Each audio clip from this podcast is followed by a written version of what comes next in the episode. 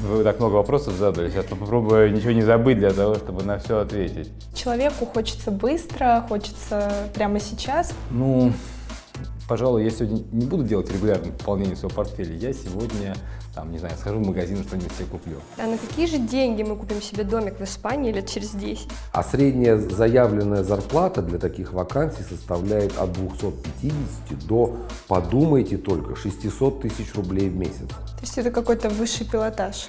Уровень вашего волнения по мере того, как рынок в течение года будет падать, будет очень высоким. Ну да, вывод своей головой тоже нужно думать в любом случае.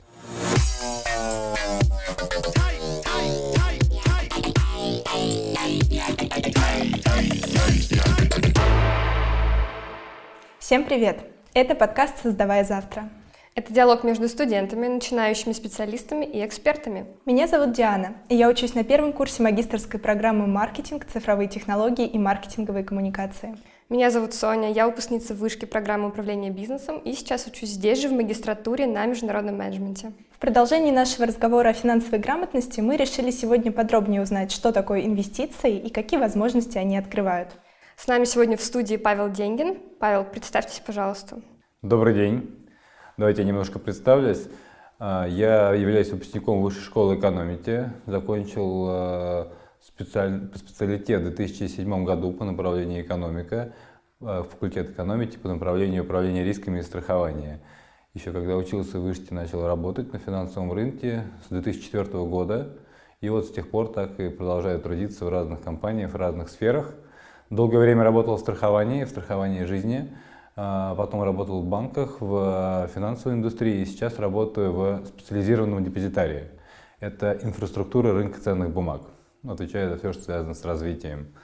А, это связано с э, контролем за инвестированием средств э, рынка коллективных инвестиций, то есть те финансовые организации, которые управляют деньгами физических лиц, собранных вместе, как то управляющие компании, пенсионные фонды, страховые компании – Везде, где возникает управление коллективными инвестициями, есть институт специализированного депозитария, который контролирует за тем, что управляющие все делают в соответствии с инвестиционной декларацией, не нарушают ее, покупают должные активы, соблюдая структурные соотношения и так далее. Вот этим занимается специализированный депозитарий в России, защищая права частных инвесторов, где, собственно, я работаю, отвечаю за все, что связано с развитием. Вы, кажется, знаете все об инвестировании. Мы, конечно, не можем этим похвастаться. У нас опыт гораздо меньше. А, Соня, расскажешь? Да, я на самом деле заинтересовалась темой инвестиций очень давно, еще когда мы впервые с подружкой задумались, а на какие же деньги мы купим себе домик в Испании лет через 10. И как-то эта сфера инвестиций сразу привлекла, когда понимаешь ее логику. Но мне кажется, мой кейс достаточно распространенный. Я много лет, наверное, года три, как-то не решалась открыть инвестиционный счет. То есть я вот этот дедлайн постоянно переносила. Мне казалось, я недостаточно зарабатываю, у меня недостаточно знаний, и, может быть, у меня недостаточно подходящая финансовая подушка, не знала, у меня было мало знаний, я постоянно сдвигала этот дедлайн, но буквально, ну, не так давно я подумала, что все, хватит, пора начинать. И вот как-то хочется понять, э, все ли могут начать инвестировать, или есть какие-то есть какие-то пороги входа, да? Да, да. Психологические, финансовые, да. какие угодно. Что вообще важно знать, когда человек начинает инвестировать? И любой человек может это сделать. Да, да. Расскажите? Ну, мне кажется, отличная история, она достаточно часто встречается. Хорошо, что вы так четко ее осознаете у себя, что вас останавливало от того, чтобы это начать. Я отвечу на вопрос про для всех ли подходят инвестиции, что надо знать, надо уметь и так далее, на него следующим образом. Давайте э, для начала договоримся, что мы разложим процесс инвестирования на накопление денежных средств и в дальнейшем уже их размещение в какие-то инструменты. Так вот, для того, чтобы купить домик в Испании через сколько-то лет, первоначально денежные средства у вас должны сформироваться. То есть нельзя положить там тысячу рублей 100 тысяч рублей и ждать, что они за сколько-то времени превратятся в домик в Испании. Очень жаль. А, безусловно, определенная вероятность существует, но очень низкая. Поэтому изначально задача любого человека, который стремится к достижению своей финансовой цели, заключается в том, чтобы сформировать капитал. А что такое сформировать капитал? От, откладывать регулярно деньги от своих текущих доходов, не пуская их в потребление, а размещая в какие-либо финансовые инструменты. То есть заниматься сбережением. А, поздно, какой момент это можно начать, что для этого нужно знать. Для этого нужно просто начать. Начать, чем раньше, тем лучше. Даже если вы ничего не знаете про инвестиции, даже если вы ничего не знаете, во что их вкладывать, откладывайте деньги на банковском счете, пускай копятся. Когда узнаете, будет что инвестировать. Это первый момент, да. Во-вторых, э, начать и регулярно продолжать. Да, а потому... Можно сразу вопрос? А какой должен быть стартовый капитал, чтобы инвестиционный... Есть ли он вообще какой-то да. порог? А, на мой взгляд, э, стартовый капитал для чего? Для того, чтобы начать инвестировать. Угу. Ну, например, э, продукт для массового инвестора паевый инвестиционный фонд. Самый такой простой инструмент, с чего можно начать. В России существует большое количество фондов, у которых минимальная сумма инвестиций 1000 рублей. Есть на рынке фонды даже от 100 рублей и есть даже один от 1 рубля. Вот поэтому очевидно, что никаких барьеров с точки зрения начального капитала нет. Есть более сложные инструменты, у них есть другие пороги входа, но это не то, что вам нужно в самом начале. То есть, когда человек хочет начать инвестировать, э, лучше вкладываться в ПИФ, если еще ничего не знаешь, или лучше самому попробовать собрать портфель? Когда э, вы начинаете инвестировать, первое, что надо сделать, договориться о том, какой процент от ваших доходов вы регулярно направляете в ваш инвестиционный портфель для того, чтобы он постоянно пополнялся. Вот именно об этом проценте нужно думать. Условно, есть стандартная рекомендация про то, что финансовые советники рекомендуют как минимум 10% от текущих доходов направлять в инвестиции. И можете вы себе это позволить или нет, является вашим mm-hmm. консенсусом внутренним вашей договоренности по расходам. Можете ли вы ужать свои расходы для того, чтобы тратить не все, а что-то откладывать. А вот уже с чего, во что начинать инвестировать небольшие суммы денег, здесь э, классический путь, по которому идут большинство э, россиян, это банковские инструменты. Банковский счет, банковский вклад и так далее. Да, там есть небольшой процент. Да, он когда-то раньше покрывал инфляцию, сейчас ставки снижаются, ну, сейчас такая непонятная ситуация, то ли покрывает, то ли не покрывает, то ли чуть меньше инфляции и так далее. Но в целом это хорошее начало для начала сбережений. А вот если вы хотите уже эти деньги во что-то инвестировать э, на фондовом рынке, то тогда да, на мой взгляд, ПИФ – это самый лучший инструмент, с которого имеет смысл начать инвестировать. Почему? Вначале у вас мало денег, небольшая сумма средств, и в инвестициях самое главное правило, ну кроме регулярности инвестирования, это диверсификация. То есть, если вы на свою сумму э, инвестиций начальную купите условно одну-две ценных бумаги, а, это большой риск для вашего портфеля. Если с ними что-то случится, вы можете ощутить себе это очень болезненно на своем портфеле. Покупая ПИФ, вы покупаете уже диверсифицированный портфель, поскольку внутри фонда существует большое количество ценных бумаг отобранных, следовательно, ваш риск в зависимости от каждой бумаги уже меньше. Это основное преимущество ПИФа, для чего, собственно, и создавался рынок коллективных инвестиций. Угу. А вот мы можем еще раз как-то структурировать, то есть сначала э, мы делаем себе финансовую подушку, точнее убеждаемся, что она у нас есть, у нас есть сбережения, и вот первый шаг — это открыть брокерский счет, как выбрать брокера? Это тоже такой вопрос, потому что я на самом деле, мне кажется, слишком глубоко, наверное, подошла к этому аспекту. Я посмотрела кучу различных видео, кучу статей прочитала и сама не поняла, а куда же лучше, то есть какого брокера выбрать. Есть какие-то рекомендации, как вот начать человек, который ничего не знает — как начать? Да, как Соня, хотела еще присоединиться к такому вопросу. Мне кажется, последние года два а, появилось безумно много разных приложений от разных банков, которые показывают, что инвестирование это так просто. И действительно в этом разнообразии как будто бы просто теряешься. Непонятно, что действительно выбрать. Поделитесь, mm-hmm. пожалуйста. Вы так много вопросов задали. Я попробую ничего не забыть для того, чтобы на все ответить. Значит, с чего начать? И было вами сказано очень важное слово про финансовый резерв. Угу. Вообще любой процесс инвестирования, так же как и любой процесс покупки любого финансового инструмента, начиная там, от банковской, там, дебетовой либо кредитной карты, начинается с того, что вы должны осознавать, зачем она вам. То есть если вы не понимаете, зачем это вам, не надо ничего покупать. А осознание – это некое построение хотя бы там на бумажке своего финансового плана. Есть некие стандартные рекомендации по тому, как строится финансовый план. Вначале у вас должен быть сформирована финансовая подушка либо финансовый резерв. Что это такое? Это некий ликвидный объем активов. Ликвидный в смысле, что вы их можете легко продать, обернуть обратно в деньги для того, чтобы покрыть возможные непредвиденные расходы. Вот это, размер этой финансовой подушки там, в среднем по рекомендациям там, от 6 до 12 ваших ежемесячных расходов. Вот эти деньги, пока вы формируете капитал в таком размере, должны быть инвестированы в максимально надежные инструменты. Ну, скорее всего, если мы говорим про фондовый рынок, это облигации, либо фонды облигаций. Почему? Потому что по ним изменчивость цены достаточно низкая.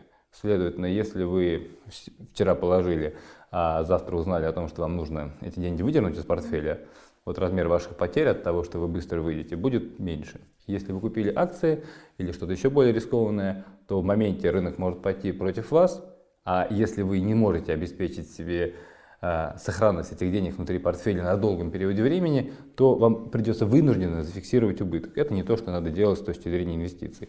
Поэтому, когда мы формируем финансовый резерв, мы избираем максимально надежные инструменты. Это лучше всего облигации.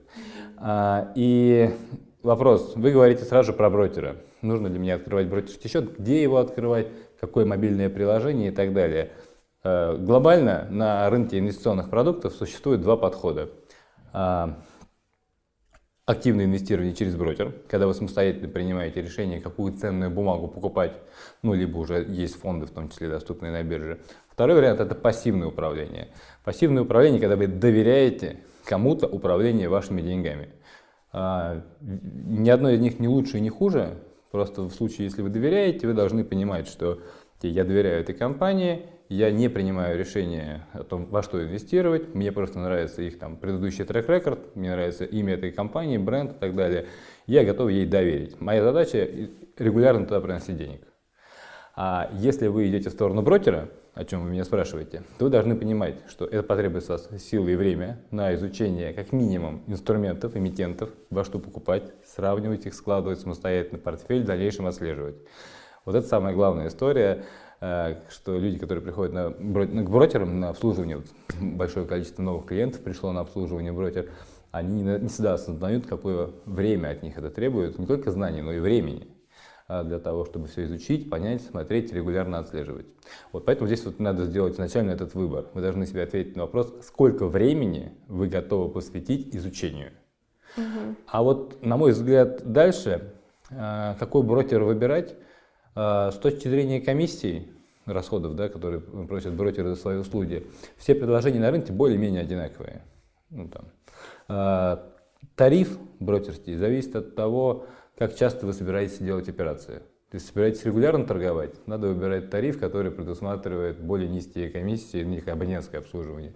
Собираетесь редко торговать, ну, тогда вас не должна страш... Э, пугать даже высокая комиссия за операции, поскольку самого количества операций у вас будет немного.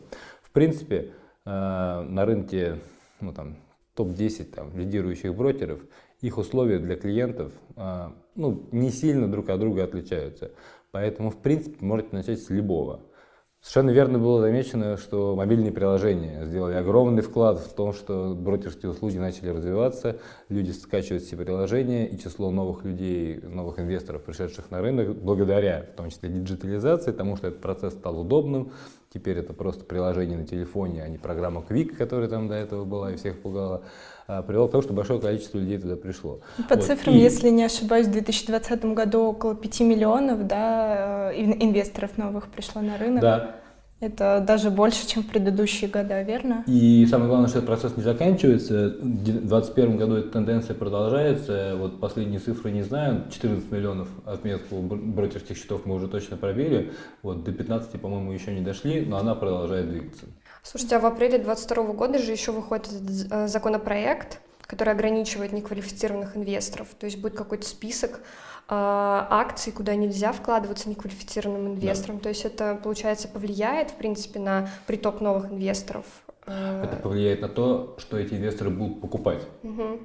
Ну, то есть, смотрите, глобально, почему люди приходят на фондовый рынок более активно, чем это было раньше? Есть, наверное, три основных фактора, которые людей приводят на фондовый рынок. Это понижающиеся ставки по депозитам. Раньше они были выше, теперь они упали, хотя сейчас немножко опять подросли, но в целом люди уже поняли, что это недостаточно, им хочется больше. А второе – это удобство. Мобильные приложения, удобные интерфейсы привели к тому, что люди легко его скачивают и уже начинают что-то выбирать.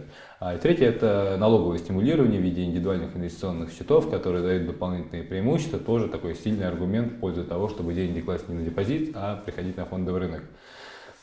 И вот то, что мы говорим про квалифицированные инвесторы, неквалифицированные инвесторы, продукты, которые должны подлежать специальному тестированию или нет, будет влиять на то, что эти инвесторы будут покупать. Но глобально я считаю, что тренд это не изменит. Угу. Люди по-прежнему будут проходить, поскольку даже не для квалифицированных инвесторов достаточно широкий набор инструментов, особенно для начинающих, из чего можно выбирать и формировать портфели, и это будет более выгодно с точки зрения ожидаемой доходности, чем там текущие банковские вклады. Угу.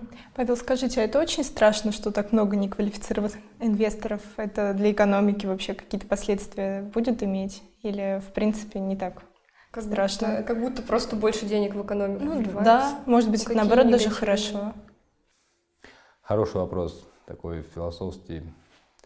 А, и в высшей школе экономики нас этому учили, и это подтверждено примерами многих западных развитых стран.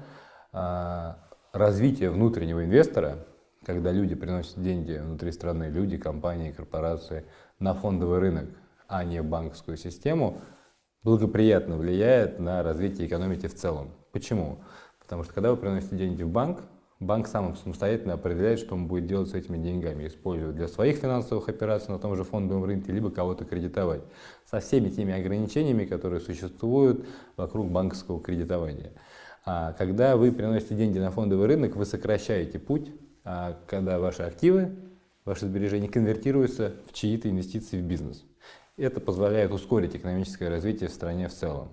Поэтому приход и развитие внутреннего инвестора – это ну, большой, огромный плюс и задел для будущего развития нашей экономики, в том числе ее финансовой независимости от внешних рынков. Когда у вас появляются внутренние деньги, вы меньше зависите от внешних потоков капитала. А, опасно или не опасно, что пришло много начинающих инвесторов? Я вижу в этом один единственный риск.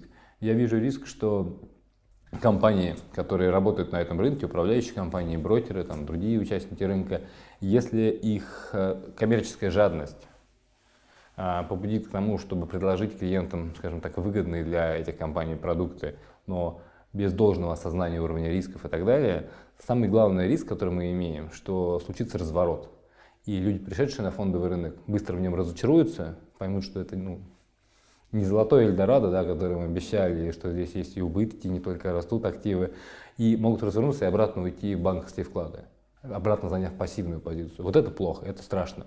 Ну, страшно в каком смысле? Страшно в том смысле, что это несколько отодвинет там, сроки там, ускорения экономического развития. Поэтому, мне кажется, вот это, об этом риске надо помнить и сделать так, чтобы и на уровне каждого инвестора самостоятельно, и на уровне государства в целом, чтобы люди, вновь пришедшие на фондовый рынок, вели себя достаточно аккуратно, не верили всему из того, что им обещают, поскольку такая проблема существует, и так или иначе любой продавец вам несколько приукрашивает преимущества и несколько сглаживает опасности.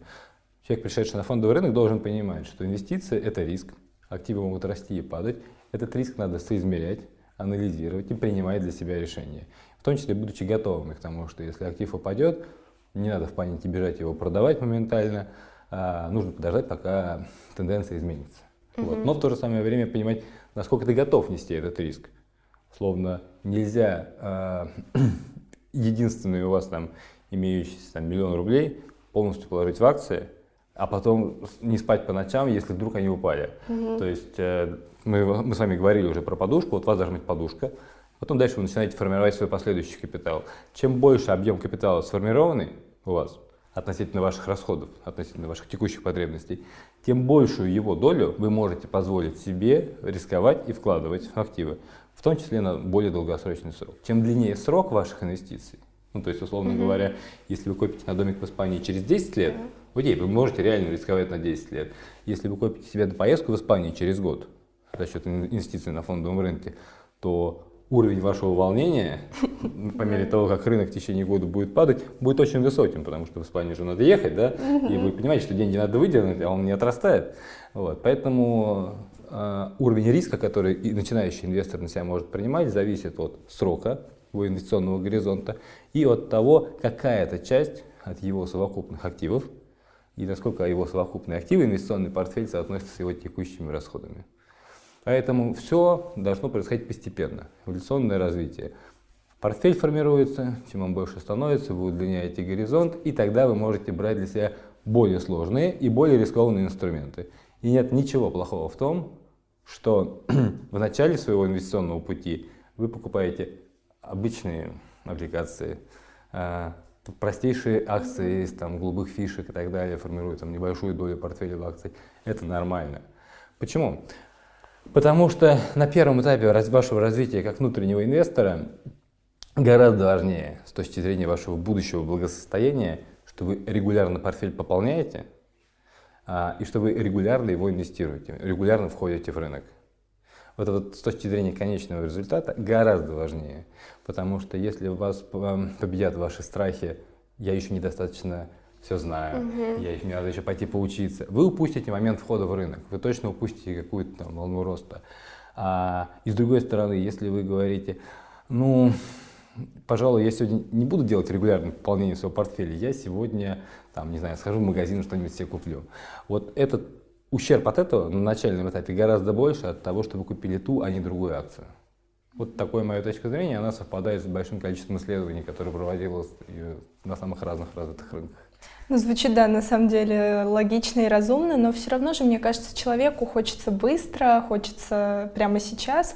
И, возможно, из-за этого начинающие инвесторы очень часто начинают заниматься трейдингом или спекуляциями. Вообще расскажите про это. Это одно и то же. Что это вообще такое? Можно еще вопросик задам по финансовой подушке, потому что я немного не поняла. Я думала то, что мы формируем финансовую подушку и кладем ее на, отдельный счет, то есть это вклад. Я не думала, то, что ее нужно финансовую подушку вкладывать в облигации, как вы сказали. А... Это же все равно риск присутствует. Казалось бы, у финансовой подушки вообще не, она должна быть без риска, нет? Ну, это зависит, это зависит от, вашего от каждого, профиля, да? вашего отношения. А, гораздо важнее, чтобы подушка была, Uh-huh. Вот, если она у вас есть, и даже вы ее положили в облигации, ну, средний уровень, там, среднестатистический уровень просадки в надежных облигациях не такой большой. Даже если она у вас там просядет там, на 1, 2, 3 процента, uh-huh. я думаю, что это не критично для вашего uh-huh. портфеля. А вот если у вас нет подушки, и все ваши деньги вложены куда-то там в долгосрочные инструменты, это проблема. Uh-huh. Вот. А вообще, в принципе, к портфелю инвестиционному имеет смысл всегда подходить, разделяя его на части. Вот есть отдельный портфель, а, подушка он инвестируется в одной стратегии. Есть портфель на какие-то среднесрочные цели, там, не знаю, покупка квартиры, например, или первый износ на покупку uh-huh. квартиры, а, ремонт или еще что-то такое. А, это портфель среднесрочный, и там должны быть определенные инструменты. А есть портфель, например, на долгосрочную цель, там, на пенсию, там, на э, безбедную жизнь в домике в Испании и так далее. Вот там другой горизонт инвестиций, и туда можно в него покупать гораздо более рискованные активы, зная, что вы их не собираетесь использовать там в ближайшие лет 10. Угу. Вот, это ответ на а, твой вопрос. А по поводу трейдинга и спекуляций. Не вижу, вот с моей точки зрения, не вижу никакой разницы принципиально между трейдингом и спекуляциями. По-моему, это одно и то же. Гораздо больше вижу разницы между словами инвестирование и трейдинг и спекуляция. Вот в моем понимании инвестирования это пассивная стратегия долгосрочных вложений, периодически ребалансировка портфелей, э, периодически что-то можете из портфеля продать, что-то докупить, но изначально вы выбираете инструменты, исходя из риск профиля, доходности. Если покупаете акции, вы покупаете некую долгосрочную идею. Вы верите, что этот сектор или этот, э, именно эта компания будет в дальнейшем расти, и вы ее поэтому покупаете. Если она завтра вырастает на 10%, это не означает, что ее надо продать потому что, наверное, вы ее покупали с большим горизонтом как бы, реализации идеи. А, и вот это инвестирование. А, оно основано на оценке фундаментальной стоимости, например, компании, если мы говорим про инвестирование в акции. А, а трейдинг и спекуляция – это про другое.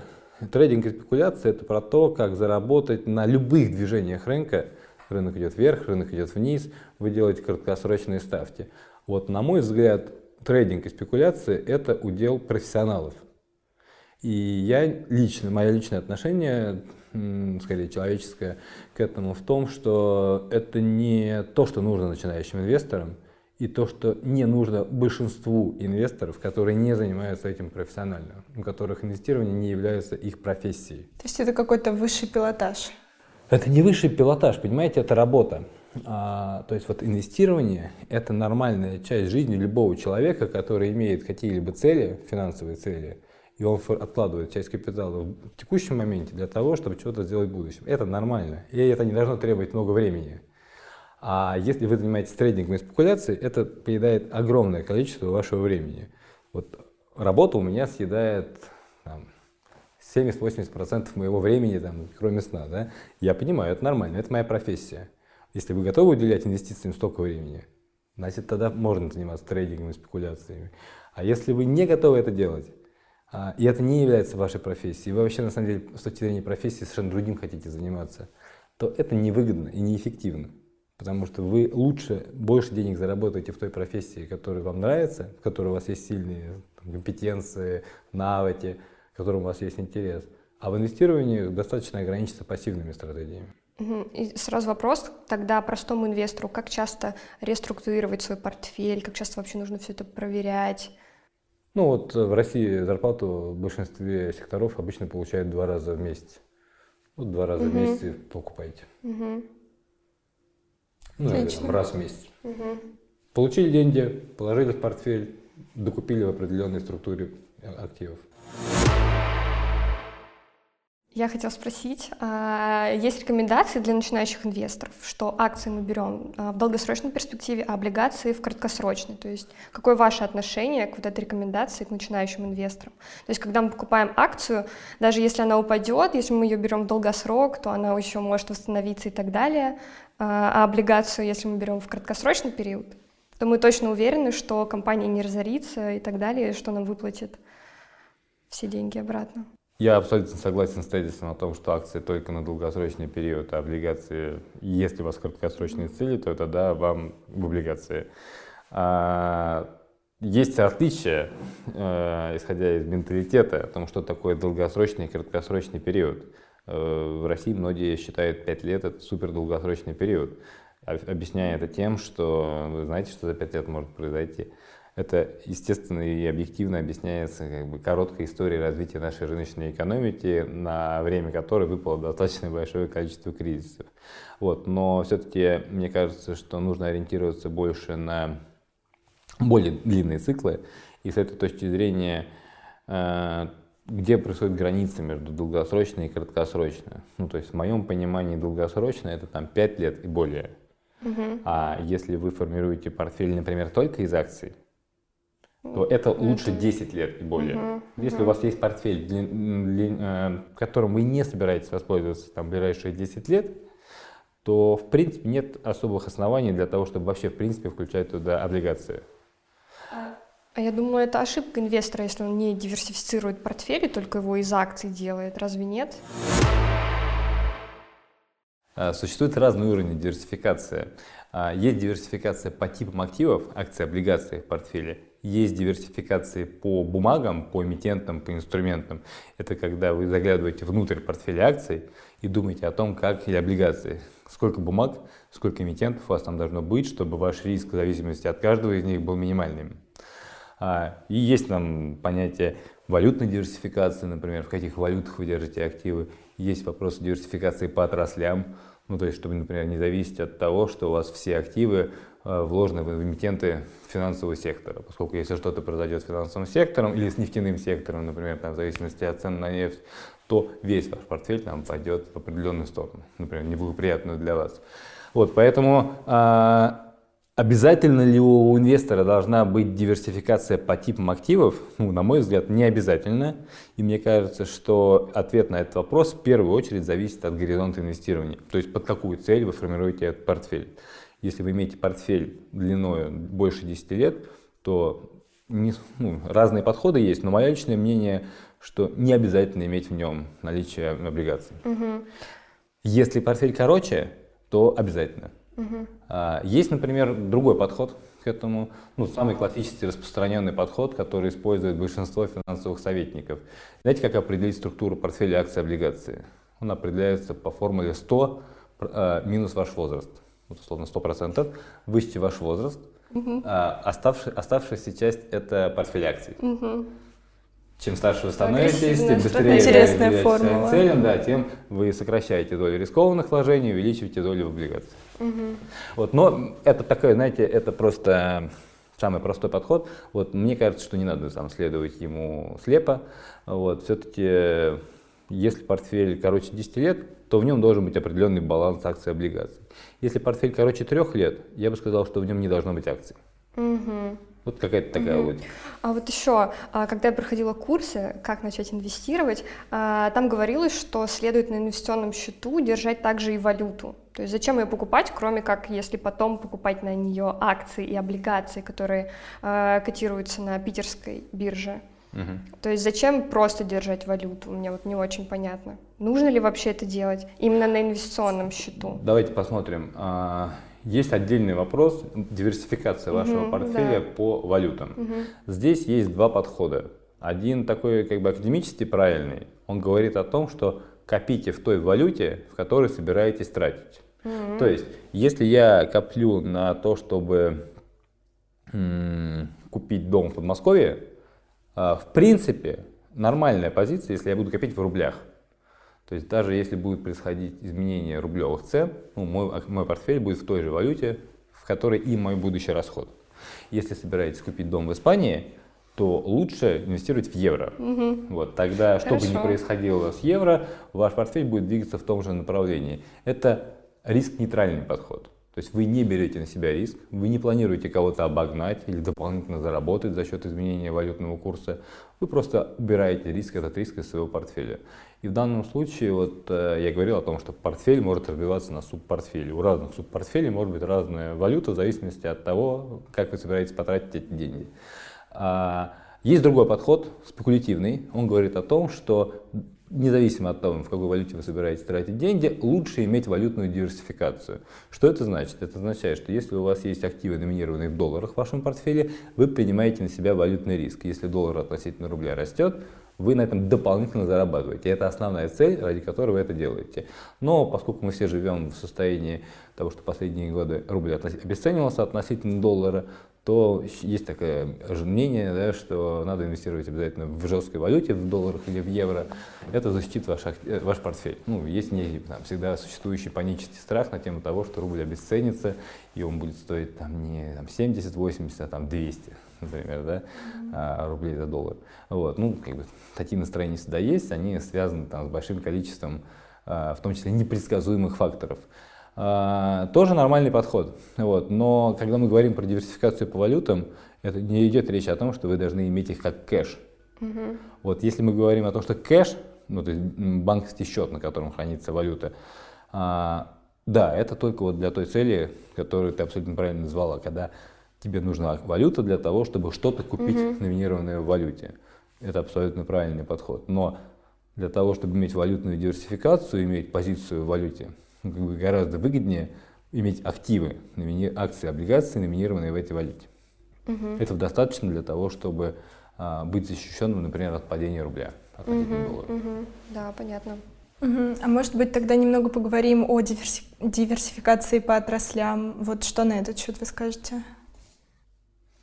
Что я скажу? Ну, есть самый простой вариант. Э, Можно купить индексный фонд, там, не знаю, соответствующий индексу Мосбиржи. Там уже представлено большое количество отраслей, а, и он вешается по капитализации, поэтому, в принципе, ваш порт- если вы покупаете просто индексный фонд, вы обеспечиваете себе уже определенную диверсификацию по отраслям. Все, что является отступлением от этой стратегии, ну, например, вы говорите, ну, индекс, конечно, такой, но я не верю в эту отрасль, я верю больше вот в эту. Ну, там, например, я считаю, что вот текущие там, половина отраслей реального производства, они вообще как бы не жильцы, и там в последующем будущем их не будет. И будет, значит, у нас там роботизация, там интернет, там что еще там, э, геймеры, да, вот, и так далее. Я свой портфель сформирую только из этих отраслей. Это ваш риск. Поскольку это молодые отрасли, да, мы как бы все вместе на фоне текущего хайпа обсуждаем и считаем, что у них огромный потенциал будущего, и, наверное, это так. Но этот потенциал еще не реализовался, ну, далеко еще от того, чтобы реализовался. Вот, поэтому, если он не реализуется, такое тоже может случиться. Завтра может появиться новые технологии, которые сотрет то, что считается сейчас перспективным, а, и все изменится. Вот, если ваш портфель сильно инвестирован в эту отрасль, то вы можете проиграть. М, Да, конечно. Вот, поэтому здесь вопрос такой. а, Мне кажется, наиболее правильный подход – это часть портфеля иметь в э, индексных фондах, которые отображают широкий рынок акций, который включает в себя как э, развитые, ныне существующие, активно работающие отрасли бумаги, которые приносят в том числе текущий доход, то есть акции там, приносят дивиденды и так далее. А, и иметь определенную квоту портфеля, ну там условно на уровне там, 20-30% портфеля, в которые вы либо покупаете отдельные отрасли, в которые особенно сильно верите, либо даже покупаете отдельные бумаги. То есть отдельные компании, да? Отдельные компании, да, в которые вы сильно верите. Но вы должны сами с собой договориться, что это будет происходить не более чем на такой-то процент от вашего портфеля. Вот мне кажется, что 30% это край э, для вот такого точечных ставок, да. У меня еще есть один вопрос. А, есть акции, по которым не выплачиваются дивиденды. Например, компания Amazon никогда их не платит и всегда реинвестирует деньги в развитие. Насколько вообще целесообразно вкладываться в такие акции? Есть разные виды акций, действительно, абсолютно правильно говоришь. А, есть дивидендные акции. Чем выше уровень дивидендной доходности по акциям, а, тем ближе эти акции к облигациям. По сути, это аналог облигаций. Что это значит? Это означает, что да, у компании есть прибыль, да, эта прибыль выплачивается в виде дивидендов с каким-то хорошим процентом, но это же означает, что компания не использует эти деньги в реинвестировании, там, в будущее развитие, значит, видимо, эта компания, ее акционеры понимают ну, или не видят возможности там, какого-то колоссального роста, развития этого бизнеса. Они имеют действующий бизнес, который приносит стабильный доход. Значит, и надеяться на то, что эта акция этой компании вырастет в цене как-то сильно, ну, тоже, в общем, не очень обоснованно. Да? Поэтому, покупая такую акцию, а, ты, по сути, покупаешь некий аналог облигации. Там, да, чуть с большим риском, но, наверное, чуть больше дивидендной доходности, чем купон по облигации. Это одна история. Надо понимать, что если у тебя такие акции в портфеле, значит, твой портфель достаточно консервативный, и доходности в нем не будет не, не так, как на, в целом рынке акций. Вот. Но есть другие акции, которые не выплачивают дивиденды. Почему они это делают? Ну, собственно, есть два, две основные группы. А, компании, которые зарабатывают прибыль, то есть уже состоявшийся бизнес, который зарабатывает прибыль, но он видит перспективы своего последующего развития, и поэтому акционеры которого принимают решение о не выплате дивидендов, а реинвестировании в развитие бизнеса, это означает, что тебе нужно оценивать, какова, насколько ты веришь в перспективы развития этого бизнеса и какой потенциал роста стоимости. Ну и доход зарабатывается, естественно, на, на фиксации да, этой разницы между текущей покупкой и будущей продажей. А есть компании, которые вообще приносят убыток. То есть они делают убыточные бизнес-модели, которые в моменте, например, существуют, но они, например, сильно инвестируют там, в рост клиентской базы. Они показывают тебе, что, смотри, наша аудитория растет, да, мы сейчас не научились ее монетизировать, но в будущем для нас это огромная история роста. А, и даже несмотря на то, что там не то, что дивидендов нет, там даже прибыли нет, вот, но цена-то растет, потому что все оценивают будущий потенциал, и это акции роста. Вот, соответственно, в зависимости от того, на какой стадии развития находится бизнес компании, прибыльно, убыточно, выплачивает дивиденды, либо реинвестирует в развитие, у тебя разные ожидания. Чем э, выше дивиденды, тем более консервативный профиль. Если компания убыточна, но вкладывает деньги в будущее, это рискованная ставка, угу. но, соответственно, твои ожидания по доходности в отношении нее должны быть выше, чем там у стабильного бизнеса. Угу. Да, поняла. Спасибо. То есть это предусматривает достаточно глубокий анализ текущего состояния компании. И вообще, мне кажется, мы должны с большой ответственностью подходить к компаниям, в которые мы инвестируем. Да? То есть э, мало того, что анализировать, какой у них потенциал, так еще и смотреть, наверное, как компания относится к сотрудникам. И есть сейчас очень модная дискуссия про ESG, ESG э, облигации.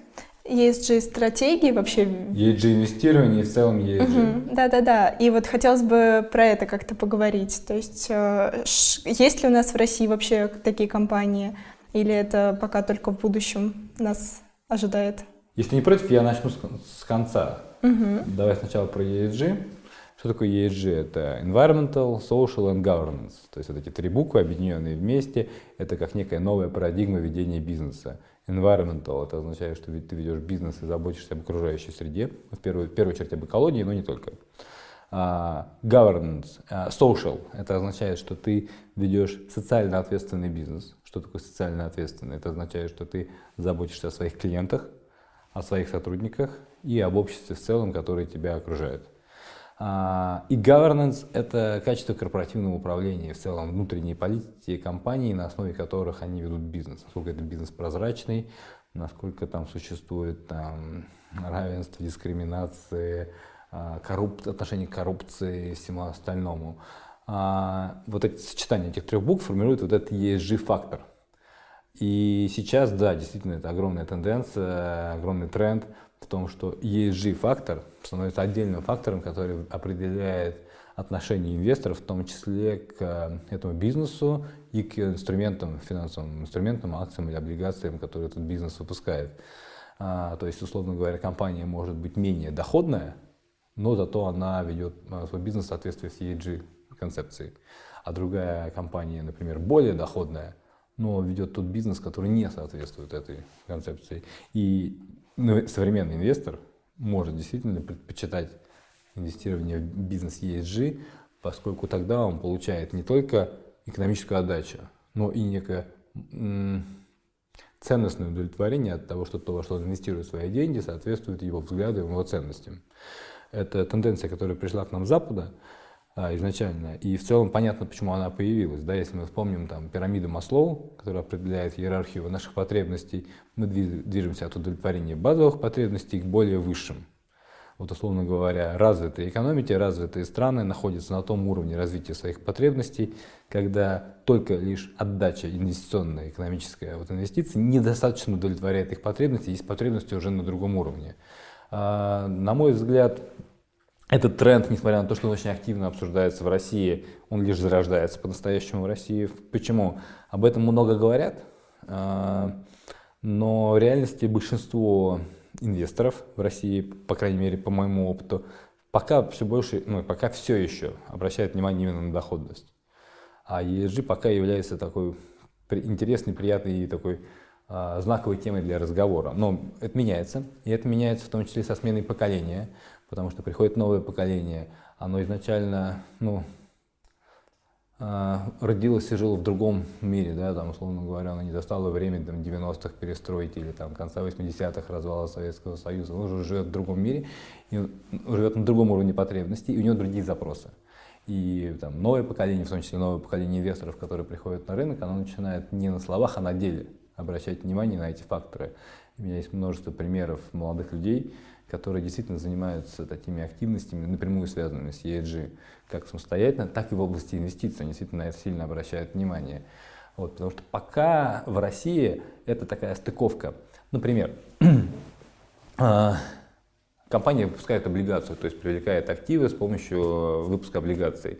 И она говорит, окей, если я буду выпускать облигации там, ESG или там, зеленые облигации, например, она задает вопрос, окей, а будет меня какая-то там дисконт поставьте, там, налоговая льгота или еще что-то.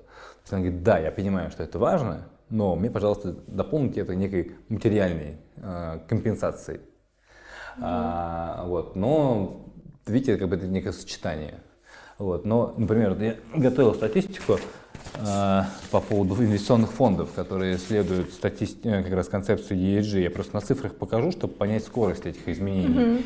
Вот э, если в 2015 году фонды, которые инвестировали в, э, в компании, скажем так, с устойчивым развитием, э, размер их инвестиций в фондах был порядка 5 миллиардов долларов, угу. вот, то в 2020, вот, по тем данным, которые есть у меня, это уже больше 50 миллиардов долларов. Какой то есть за 5 лет больше, чем 10 раз. А, в Россию тоже приходит. Вот недавно буквально прочитал что крупный фонд одной из наших управляющих компаний получил оценку и, ну, скажем так, теперь называется ESG, прошел некую проверку и скорректировал свою инвестиционную стратегию с учетом этого. Поэтому да, это есть. Если вам тоже интересна тема ESG и как это вообще работает в компаниях, у нас для вас хорошая новость. А, в следующем году в Высшей школе бизнеса открывается новая программа, которая как раз подробно будет освещать эту тему. И сейчас нам о ней расскажет ее академический руководитель Александр Дынин. Здравствуйте, меня зовут Александр Дынин. Я заместитель декана Высшей школы бизнеса и академический руководитель нашей новой программы магистратуры управления устойчивым развитием э, компании. А Высшая школа экономики запустила эту программу на такую тему, практически одной из первых в России. Почему мы пошли на этот шаг? Мы все видим, как проблематика и повестка устойчивого развития и ESG, то есть Environment, Social and Governance, буквально вырвалась на передний план информационного поля нашей страны. Огромные компании, российские, международные, федеральные органы исполнительной власти и регуляторы внезапно а, резко заинтересовались этой темой в рамках э, последних глобальных трендов. Спрос на специалистов по ESG в России огромный.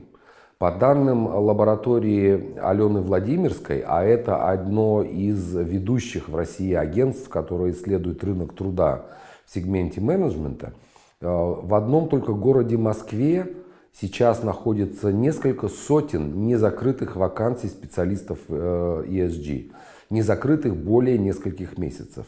А средняя заявленная зарплата для таких вакансий составляет от 250 до, подумайте только, 600 тысяч рублей в месяц. Все это говорит о том, что рынок чрезвычайно перегрет, на нем есть резкий недостаток квалифицированных кадров в сфере устойчивого развития ESG. Мы восполняем этот, э, этот разрыв на рынке. Мы подготовили для вас новую программу, на, которой, э, на которую мы привлекаем в качестве преподавателей наших лучших профессоров э, Высшей школы бизнеса, Высшей школы экономики. И, что немаловажно, активно привлекаем ведущие российские международные компании. Директора по ESG, по устойчивому развитию, директора по внешним коммуникациям и маркетингу будут вести лекции, семинары, курсы, проекты на нашей программе. Заодно они будут присматриваться к вам уже на студенческой скамье с тем, чтобы а, предложить, возможно, вам работу после выпуска программы. Ждем вас на нашей новой магистрской программе «Управление устойчивым развитием компании». ESG-фактор существует и с каждым годом все больше и больше будет проявляться на российском рынке как э, инструментов взаим, э, заемного финансирования облигаций, так и инструментов инвестирования инвестиционных фондов. А, чем больше будет приходить инвесторов нового поколения, тем больше это будет значить для компаний, которые собираются привлекать инвестиции. Вот. Ну, поэтому рынок будет развиваться в ту сторону. Вот. Главное, чтобы вы сами понимали, что если вы покупаете нечто с маркой ESG, для вас ценность именно не только в доходности, то есть вы не считаете, что эти фонды более доходными.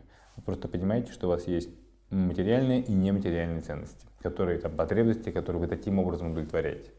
Да, это какая-то уже этичная такая сторона. Да, и она все больше и больше приобретает значимость. Угу. Да, здорово, что есть этот тренд на устойчивое развитие, что даже частные инвесторы сейчас интересуются этим. Это происходит на уровне того, что если так делают все, ну, условно говоря, все там, твои друзья там делают так, а ты говоришь, нет, нет, ну, вот, условно говоря, представьте себе ситуация, 9, 9 из 10 человек, сидящие в комнате, инвестируют, не обращая внимания на ESG, и когда ты говоришь ESG, они тебе говорят, ну, зачем, там доходность выше, что-то. Вот. И обратная ситуация, 9 из 10 инвестируют в ESG компании, и ты говоришь, один, да нет, ну как же там доходность выше. Uh-huh. А, совершенно разные отношения, да, и скорее во второй ситуации человек склонится и подумает, ну, да нет, наверное, надо делать как все.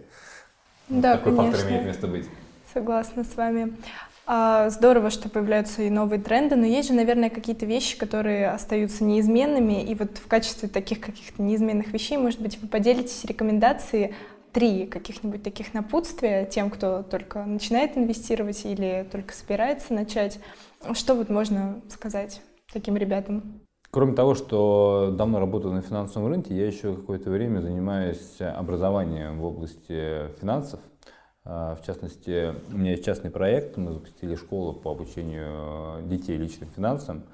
А, я сильно придерживаюсь э, концепции того, что очень важно, чтобы человек, прежде чем покупал любой финансовый продукт, понимал, зачем ему это нужен. Это означает две вещи. Первое, он знал про этот инструмент, его плюсы и минусы. Второе, он осознанно относился к своей жизни, понимал свои цели и понимает, зачем ему этот инструмент применительный к его целям. Поэтому мое первое напутствие заключается в том, что прежде чем что-либо покупать, во что-либо инвестировать, а, и это, кстати, относится не только к инвестициям, но и там, к страховкам, к кредитам, к чему угодно, а, понимайте, зачем вам это нужно, и потратьте время на изучение. Тогда вы ограничите себя от рисков и от того, что в вашем портфеле окажется что-то, что вы совсем не хотели. Это первая история. А два других напутствия очень простые. Диверсификация. То есть, э, что бы вы ни делали, вы должны всегда помнить и проверять себя, достаточно ли диверсифицирован ваш портфель.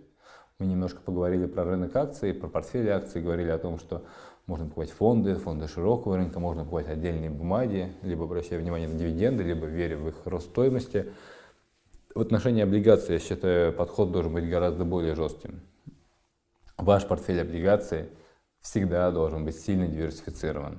Вот если там доля одной облигации в портфеле ну, 2% или менее, максимальная доля, это ну, минимально приемлемо. Если там у вас доля одной облигации составляет 10%, это критически неприемлемо. Почему? У облигации, в отличие от акций, есть риск дефолта, того, что компания просто обанкротится. Если акция может снизиться в цене, и маловероятно, что что-то, что сейчас стоит там, эм, там миллиард долларов, будет завтра стоить ноль.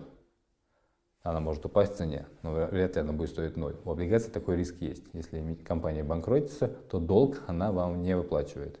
А это большая просадка и большой удар по портфелю. Поэтому в отношении облигаций особенно надо быть внимательным к диверсификации. А поскольку многие облигации, особенно еврооблигации, торгуются крупными лотами, большая сумма покупки, то здесь как раз и приходят на помощь облигационные фонды. И третий фактор, третья рекомендация, на которую, конечно же, надо обязательно обращать внимание, кто бы что ни говорил, надо понимать не только, что ты покупаешь, но и какие комиссии и расходы заложены в тот продукт, который вам продают. То есть, если тем более активно вам что-то продают, должны понимать, у этого есть какая-то Тем больше надо задуматься. Да, значит, кому-то это очень нужно. Поэтому нужно, да, это ответственное и финансово грамотное поведение, понимать, какая, какая комиссия находится в том продукте, который вы покупаете. Если мы говорим про инвестиционный продукт, то комиссия – это прямой враг доходности. Понимаете, да? То есть, условно говоря, если вы выбираете гостиницу, вы будете понимать, окей, она стоит столько-то, но я зато получу там комфорт и сервис. Когда вы покупаете инвестицию, вы покупаете доходность.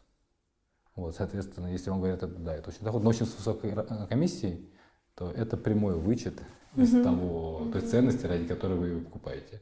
Поэтому сейчас очень популярна история индексных фондов, в которых как раз минимизирована комиссия. Это исходит из тезиса о том, что а, маловероятно, что большинство управляющих смогут переиграть рынок, а если это действительно так, то зачем же тогда мы будем платить комиссии за их управление, проще просто купить индексный фонд и просто сэкономив на комиссии, получить результат не хуже. В общем, комиссия – это тот момент, на который нужно обращать внимание. Угу. То есть, если подвести такой итог, мы изучаем компании, а, смотрим на рынок. Изучаете инструмент. Изучаем инструмент. Второе – диверсифицируем. И, и свои цели. Угу. Нельзя и себя тоже. процесс инвестирования в отрыве от своих целей. Обязательно применительно к своим целям. Это может быть прекрасная акция, но вам угу. портфель нужен на год. Угу. Да. Также мы диверсифицируем, не кладем все яйца в одну корзину. И третье – это комиссии. Обязательно считаем комиссии. комиссии. Минимизируем комиссии. Минимизация комиссии – отличный путь к максимизации доходности. Еще есть такой вопрос, насколько можно доверять рекомендациям различных блогеров, телеграм-каналов при выборе, э, как составлять свой портфель, какие акции покупать, какие облигации покупать? Ну, здесь, наверное, ответ такой. С одной стороны, можно сказать, что информация не бывает лишней, хотя текущий мир, конечно, приводит к тому, что информации бывает слишком много, вы можете ее не успеть изучить. А ответ, наверное, следующий прислушивайтесь к тому, что говорят, но решение принимайте самостоятельно. Блогеры, телеграм-каналы и так далее. А, понимаете, здесь вопрос прозрачности. А, блогера или у телеграм-канала нет обязательства по раскрытию его доходности трек-рекорда. Поэтому, если он вам рассказывает, что вот я супер успешный инвестор, который всегда покупал только внизу, а продавал только наверху, а, как это можно проверить? Ну, Если да. это нельзя проверить, а блогер это делает с определенной целью, скорее всего, коммерческой, то это, ну, точно, на мой взгляд, ненадежный инструмент. Приведу пример. А, вернемся обратно вот к тому самому рынку пифов. А, у ПИФА, есть, у Паевого инвестиционного фонда, согласно российскому законодательству, есть обязательство раскрывать ежедневно доходность, а, которая была им получена. Более того, вот компания типа моей еще занимается контролем, насколько это, там, цифры были рассчитаны правильно, насколько эта доходность соответствует действительности. Если вы приходите покупать инструмент, у которого прозрачно раскрыт трек-рекорд, то есть его историческая доходность, вы можете а, на официальных данных отследить, насколько рекомендации, инвестиционной стратегии этого инструмента в прошлом была успешна. Как она проживала кризисы, там, резкие падения, как она вела себя во время там, резких взлетов, участвовала в рынке или там, была консервативнее. А, это объективная информация.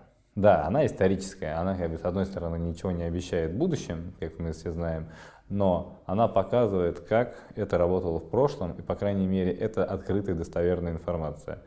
Когда мы слушаем, что нам кто-то говорит, но не имеем возможности этого проверить, мы всегда должны помнить о том, что, возможно, вам говорят только хорошее и скрывают плохое.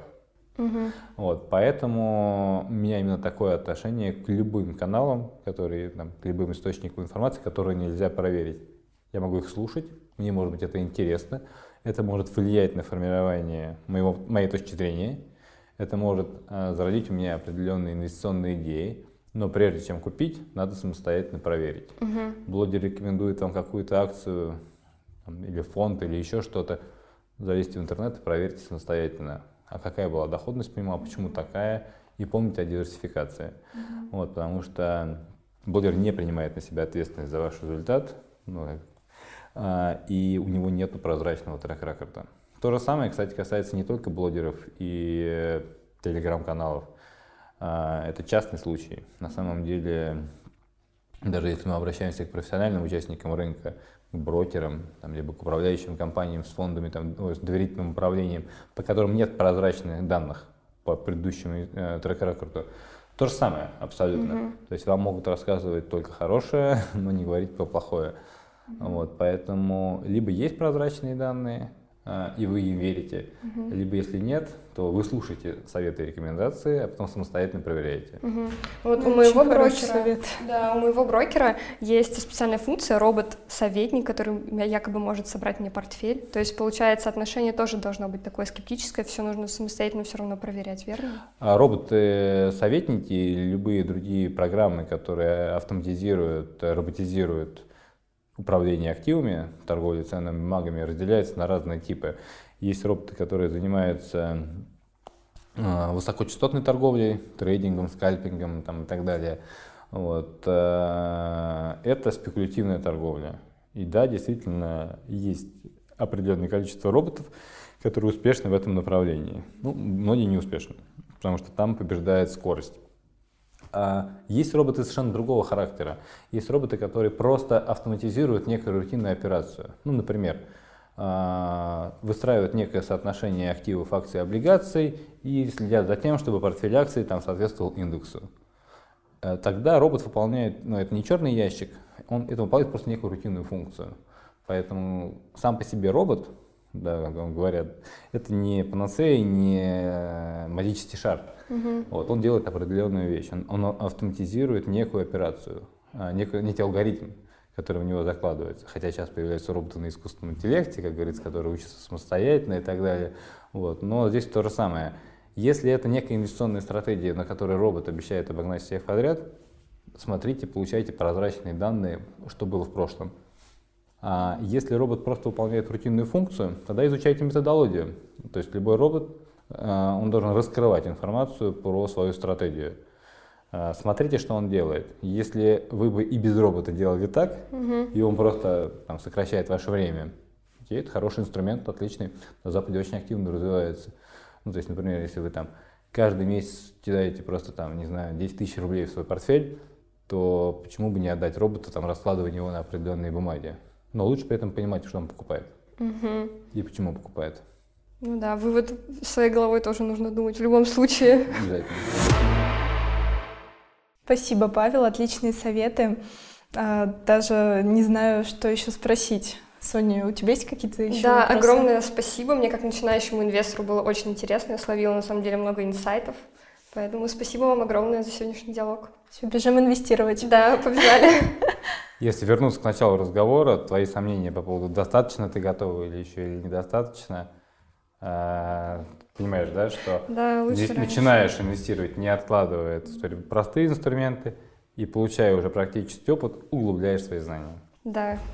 Спасибо. Да, так и поступим. Спасибо вам за разговор, за советы. Надеемся, что и вам, дорогие слушатели, пригодятся советы от Павла. А, спасибо вам за прослушивание или просмотр. А, подписывайтесь на нас в YouTube, ВКонтакте, Apple подкастах или в тех сервисах, где вы нас слушали. Ставьте нам лайки, звездочки, колокольчики. Мы очень-очень этого ждем. И, конечно, будем благодарны за обратную связь. До новых встреч!